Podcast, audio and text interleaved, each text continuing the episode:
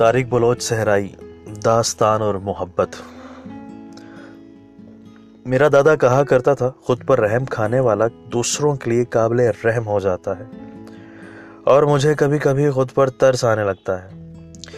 جہاں میرے مزاج کے لوگ ہجرتی پرندوں کے ہم سفر ہو گئے، جہاں بارود کی حکمرانی ہے، جہاں منصف شجرہ نصف دیکھ کر فیصلہ کرے، جس دور میں کوئی جینے کی رعایت دینے کو تیار ہی نہیں۔ مجھے اس زمانے میں جیون عطا کیا گیا۔ ہم فطرتاً کافیہ پرست لوگ تھے۔ ہمیں آزاد نظم کے دور میں جینا پڑ رہا ہے۔ ہم لوری سن کر سونے والے لوگ تھے۔ ہمیں نیند کی گولیاں کھا کر سونا پڑ رہا ہے۔ میں برکت کی نوید لے کر آیا تھا، مگر بہتات کی دلدل میں دھسے لوگوں نے، لوگوں تک میری آواز نہیں پہنچ پاتی۔ جہاں محبت ایک اجنبی مسافر کی طرح تھی، مجھے پیار کی مٹی سے گوند کر پیدا کیا گیا تھا۔ محبت کا بھی عجب معاملہ ہے۔ یہ ریشم سے زیادہ ملائم، حیا سے زیادہ شرمیلی، سمندر سے زیادہ گہری، آسمان سے زیادہ بلند اور سمندر سے بڑا ظرف رکھتی ہے۔ مگر یہ اپنی تمام تر رحم دلی، نرم مزاجی، اعلیٰ ظرفی اور ملن ساری کے باوجود بھی انا کے ساتھ نہیں رہ سکتی۔ اس جدید دور، اس جدید اور ترقی یافتہ زمانے کی لغت میں محبت کا لفظ متروک ہو چکا ہے۔ نہ جانے محبت یہ مجھے یہ کیوں لگتا ہے کہ محبت، مجھے محبت کا مفہوم تلاشنے کے لیے پیدا کیا گیا ہے۔ میں بچوں سے بات کرتے کرتے مسکرا دیا۔ بچوں نے حیرانگی سے میری طرف دیکھا۔ بابا، آپ مسکراتے کیوں ہیں؟ بڑے بیٹے نے سوال کیا۔ اس لیے کہ ہونٹوں کے بازار میں صرف مسکراہٹ ہی بکتی ہے۔ آہوں کا کوئی خریدار نہیں ہوتا۔ بڑے کو دیکھا دیکھی چھوٹے نے بھی پوچھا، بابا، آپ ہمیں یہ پرانی کہانیاں جیسے اعلیٰ دین کا چراغ، غریب لکڑ ہارا، نیک دل بادشاہ، فاختہ اور کوا اتفاق میں برکت اور سویا ہوا محل جیسی کہانیاں ہی کیوں سناتے ہیں؟ نئی جدید دور کی کہانیاں کیوں نہیں؟ اب تو سائنس کا دور ہے، اب یہ پرانی باتیں اور کہانیاں نئے دور کے مزاج سے میل نہیں کھاتی۔ بیٹا، پرانی کہانیوں میں وقت رکا ہوتا تھا۔ اب وہ ہاتھ سے پھسل گیا ہے۔ ہر کوئی وقت تلاش کرتا پھر رہا ہے۔ پرانی کہانیوں میں احساس ہوتا ہے محبت ہوتی ہے۔ جب تک محبت کی محبت کی سمجھ نہیں آتی، زندگی کی سمجھ آ ہی نہیں سکتی۔ جہاں تک بات عقل و شعور کی ہے تو مجھے ایسی دانش سے خوف آتا ہے۔ جو پتھر سے شروع ہو کر دیوانے کے سر تک ٹکرا کر ختم اور کہکوں میں تحلیل ہو جائے مجھے ایسے شعور، ایسی دانش نہیں چاہیے۔ مجھے اپنے لمحے سنوارنے کے لیے دوسروں کی صدیاں اجاڑ دے، جو بوڑھے والدین کو اولڈ ہومز میں بھجوا دے۔ بابا ہمیں کہانیاں کیوں سناتے ہیں؟ میرے دوستوں کے ماما بابا تو انہیں کہانیاں نہیں سناتے، سب مل کر ٹی وی پر ڈرامے دیکھتے ہیں۔ منچلے بیٹے نے بھی سوال کیا۔ میں نے بیٹے کا ماتھا چوما، اپنی چادر بھی اس کے لحاف پر ڈال دی۔ رات کے جگروں نے ابھی اپنا آدھے سے زیادہ سفر مکمل کر لیا تھا۔ باہر پہاڑوں پر برف باری شروع ہو چکی تھی۔ مجھے جھرنوں کا شور اور پہاڑوں کی خاموشی بہت بھلی لگتی ہے۔ میرے بچوں، مجھے لگتا ہے میرے اندر کے علاؤ کو کسی داستان گو کی تلاش ہے۔ لیکن کبھی کبھی لگتا ہے شہر سخن میں سوک کا موسم ہے۔ شاید زمانہ نزا کے گرداب میں پھنس چکا ہے۔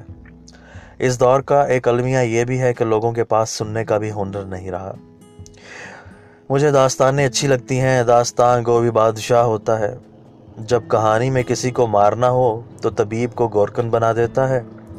جب اس نے کسی کو بچانا ہو تو جلاد کو بھی مسیحا بنا دیتا ہے۔ جب وہ وقت کو بوڑھا دیکھنا چاہتا ہے تو اسے آخری نمبر والا چشمہ لگا دیتا ہے اور کھانسنے لگتا ہے۔ کہانی کہتے ہوئے وہ پل پل جیتا اور مرتا ہے۔ اس کی سوچوں کا کلندر ہر دم رقص میں رہتا ہے۔ وہ خوابوں کے اڑن کھٹولے پر بیٹھا بادلوں سے کھیلتا رہتا ہے۔ وہ دھنک سے رنگ چرا لاتا ہے اور مفلس اور کمزور لوگوں کے خوابوں میں بھر دیتا ہے۔ بابا، میری ٹیچر کہتی ہیں، آپ بابا، آپ کے بابا بہت اچھا لکھتے ہیں۔ بڑا بیٹا بولا۔ ہاں بیٹا، یہ دور بھی تو ایسا ہے، لگتا ہے وقت کی ٹسال نے سب کو دکھوں کے سکھوں، سکوں میں ڈھال دیا ہے۔ لوگ درد کا پہاڑ بنے اپنے اپنے جسموں کے غاروں میں سوئے ہوئے ہیں۔ کوئی کسی کا غم، کوئی کسی کے غم پر نہیں روتا۔ ہر آنکھ دوسروں کا نام لے کر اپنے ہی غم پر ہوتی ہے۔ دوسروں کے غموں پر رونے والی آنکھیں صرف اہل دل اور مقربین کو عطا ہوتی ہیں۔ باہر طوفانی بارش شروع ہوئی تو بجلی میں بجلی بھی چلی گئی۔ میں نے اٹھ کر جی دیا جلا دیا۔ دیے کا ایک فائدہ یہ بھی ہوتا ہے کہ آپ بیک وقت روشنی کو بھی دیکھ سکتے ہیں اور تاریکی کو بھی۔ برقی کمکموں میں آپ رات اور اندھیرے کو دیکھ ہی نہیں سکتے۔ بچوں، آپ کو یاد ہوگا، میں نے ایک کہانی سنائی تھی جس کا عنوان تھا سویا ہوا محل۔ جی بابا، مجھے یاد ہے، وہ کہانی تو میری پسندیدہ ہے۔ چھوٹے بیٹے نے فوراً پرجوش انداز میں کہا اور کہانی سنانے لگا۔ میں نے اسے نہیں ٹوکا اور اسے کہانی سنانے دی۔ کیونکہ میں جانتا تھا جس کہانی کو کوئی سننے والا نہ ملے، وہ ناسور بن جایا کرتی ہے۔ یہ بات مجھے کینسر وارڈ میں داخل ایک بوڑھے نے بتائی تھی جسے کئی ہفتوں سے کوئی ملنے نہیں آیا تھا۔ بابا کہانی کیسے بناتے ہیں؟ چھوٹے بیٹے نے معصومانہ سوال کیا۔ میں مسکرایا۔ بیٹا تخلیقار بننا چکی کے دو پارٹوں میں پسنے جیسا مشکل کام ہے۔ تخلیق کے لیے سب سے بڑے تخلیقار خالق کائنات کی صنائی پر غور و فکر کرنا پڑتا ہے۔ مامتا کی آگ میں صدیوں تک جلنا پڑتا ہے۔ تب کہیں جا کر خود پر کہانی اترتی ہے۔ تخلیقار کا تخلیقار ایک بڑا دکھی شخص ہوتا ہے۔ وہ وقت کے کوفے میں وفا تلاش کرتا ہے۔ اس کا دل ہر لمحہ رزم گاہ بنا رہتا ہے۔ جب اس پر تخلیق اترتی ہے تو وہ زمان و مکان سے ماورہ ہو جایا کرتا ہے۔ وہ خود خانہ بدوش ہوتا ہے، مگر ہر شخص کے لیے آشیانہ اٹھائے پھرتا ہے۔ عمر بھر اس کے لیے روتا رہتا ہے۔ جو اپنے کاغذی گھروں میں چراغاں کر بیٹھے تھے، وہ اس پر شکوائے تاریخ عمارت کی کھنڈر کی طرح ہوتا ہے، جس کی تعمیر نو نہیں ہو سکتی، کیونکہ اس کا نقشہ حوادث زمانہ کی نظر ہو چکا ہوتا ہے۔ اس کے لفظ دھڑکن کی طرح دھڑکتے رہتے ہیں، تخلیقات کار وقت کے صحرا میں خانہ بدوش ٹیلے کی طرح ہوتے ہیں۔ جو احساس اور حساسیت کی تیز ہوا کے رحم و کرم پر ہوتے ہیں۔ بابا محبت کی تیز ہوا کے رحم و کرم پر ہوتے ہیں۔ محبت، بابا محبت کیا ہوتی ہے؟ میں نے چونک کر بیٹے کی طرف دیکھا، جس نے زندگی کے کیلنڈر میں ابھی صرف گیارہ دفعہ ہی موسموں کو بدلتے دیکھا تھا۔ بیٹا، محبت کی وضاحت نہیں کی جا سکتی۔ اگرچہ محبت خود پر ہر شے وضاحت کرتی ہے، حتیٰ کہ زندگی بھی کیسی عجیب بات ہے کہ محبت سفر بھی ہے، منزل بھی ہے اور محبت کا سبب خود محبت ہی ہوا کرتی ہے۔ جب اس پر بہار آتی ہے تو یہ عشق کا روپ دھار لیتی ہے۔ اس نگر میں پہنچ کر الفاظ کی ضرورت نہیں رہتی۔ اس کو اگر جنون کی ہوا لگ جائے تو اسے فنا کا منصب دے دیا جاتا ہے۔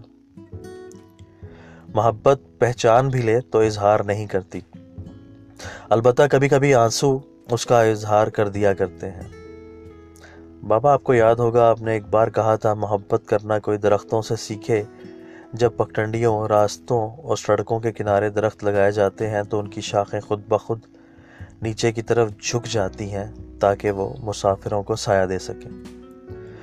ہاں اچھی طرح یاد ہے۔ بچوں، کبھی کبھی مجھے لگتا ہے، میں رات سے بچھڑا ہوا ایک جگنو ہوں۔ میں سارا دن رات تلاش کرتا رہتا ہوں۔ میں گنبد میں رہ کر بھی در ڈھونڈتا رہتا ہوں۔ میری زندگی میں کبھی کبھی ٹھہراؤ نہیں آتا۔ پرانے لوگوں میں بڑی طاقت ہوا کرتی تھی۔ وہ وقت کو آہستہ چلنے پر مجبور کر دیتے تھے۔ محبت وہ زنجیر ہے جو وقت کو تیز چلنے نہیں دیتی۔ مجھے تمہاری دادی یاد آ گئی۔ مجھے اب بھی یاد ہے۔ ہم گرمیوں کی چھٹیوں میں اپنے نانا ابو کے گھر جایا کرتے تھے۔ اس گاؤں میں ایک چھپڑ بھی تھا۔ بابا چھپڑ کیا ہوتا ہے؟ منسلے بیٹے نے پوچھا، بیٹا، ہر گاؤں کے ساتھ ایک جوڑ ہوتا ہے، جس میں بارشوں کا پانی جمع ہو جاتا ہے اور اس میں گاؤں والے اپنے مویشی نہلاتے ہیں۔ ایک مرتبہ جب میں پانچویں کلاس میں تھا تو ماں سے چھپ کر چھپڑ میں نہانے چلا گیا۔ ماں کو پتہ چلا تو اس نے مجھے سمجھانے اور گھر واپس لانے کے لیے باری باری دس لوگوں کو بھیجا۔ دسویں شخص کے سمجھانے پر جب میں گھر واپس پہنچا تو ماں نے مجھے اس گندے، انہیں گندے کپڑوں کے ساتھ اپنی باہوں میں لے لیا۔ خوب پیار کیا اور سمجھایا، بیٹا، چھپڑ کے پانی، چھپڑ کا پانی گندا ہوا کرتا ہے۔ اس سے جسم میں خارش ہو جاتی ہے، پھوڑے پنسیاں بھی نکل سکتے ہیں اور سانپ اور بچھو بھی کاٹ سکتے ہیں۔ دیکھو، تمہارے جسم سے جسم سے کتنی بدبو آ رہی ہے۔ پھر مجھے صاف پانی سے نہلا دھلا کر نیا سوٹ پہنایا، پاؤڈر، خوشبو بھی لگائی اور سلا دیا۔ جب میں سو کر اٹھا تو مجھے گندے چھپڑ میں نہانے کا سوچ کر بہت بڑی شرم آئی۔ میں نے سوچا، ماں کتنی اچھی ہے، کتنے ظرف والی ہے، صبر والی ہے۔ مجھے بیمار ہونے اور گندگی سے بچانے کے لیے دس لوگوں کو بھیجا۔ میں پھر بھی نہیں آیا اور نہاتا رہا۔ اور جب میں گندگی سے لتھڑا، گھر لوٹا تو سزا دینے کی بجائے پیار کیا اور پیار ہی سے سمجھایا۔ میں ماں کے پاس چلا گیا۔ اس کے گلے میں اپنی بازو ڈال کر جو سوچا تھا سب بول دیا۔ میری بات سن کر ماں رونے لگی اور بولی، بیٹا، تو تو بہت اچھا ہے لوگوں کے بھیجنے پر پلٹ آیا۔ اور اپنی غلطی بھی مان رہا ہے۔ ہم جیسے خطا کاروں کے لیے میرے رب نے ایک لاکھ چوبیس ہزار نور سے دھلے، سچے پاک باز پیغمبر بھیجے مگر ہم ہیں کہ گناہوں اور نافرمانیوں کے چھپڑ میں نہانے سے باز نہیں آتے۔ ہم قبروں میں پلنے والے سانپوں بچھوؤں سے نہیں ڈرتے۔ ہمارے من کے اندر غلازت ہے اور روح بھی بدبو دار ہو چکی ہے۔ اور پھر وہ اتنا روئی کہ اس کا سارا آنچل آنسوں سے بھیگ گیا۔ میں نے دیکھا میرے چھوٹے بیٹے کے چہرے پر ایک شوق سی مسکراہٹ تھی۔ اس کی آنکھوں میں ایک عجیب سی کہانی تھی۔ اس نے شرماتے ہوئے کہا، بابا، میں آپ کو ایک عجیب بات بتاؤں۔ مجھے آپ کی باتوں کی کچھ سمجھ نہیں آئی، مگر مجھے یہ بھی لگتا ہے جیسے مجھے سب کچھ سمجھ آ گیا۔ میں نے اسے اپنے ساتھ لپٹا کر خوب پیار کیا اور کہا، بیٹا، آج تجھے محبت کا مفہوم سمجھ آ گیا۔ بس یہی محبت ہے۔ عشق کی نگری میں پہنچ کر الفاظ کی ضرورت نہیں رہتی۔ جب کچھ سمجھ نہ آئے آنے کے باوجود بھی سب سمجھ آ جائے تو اسے ہی محبت کہتے ہیں۔ اور ایسی ہی محبت ہم وعدہ الا شریک سے کرتے ہیں۔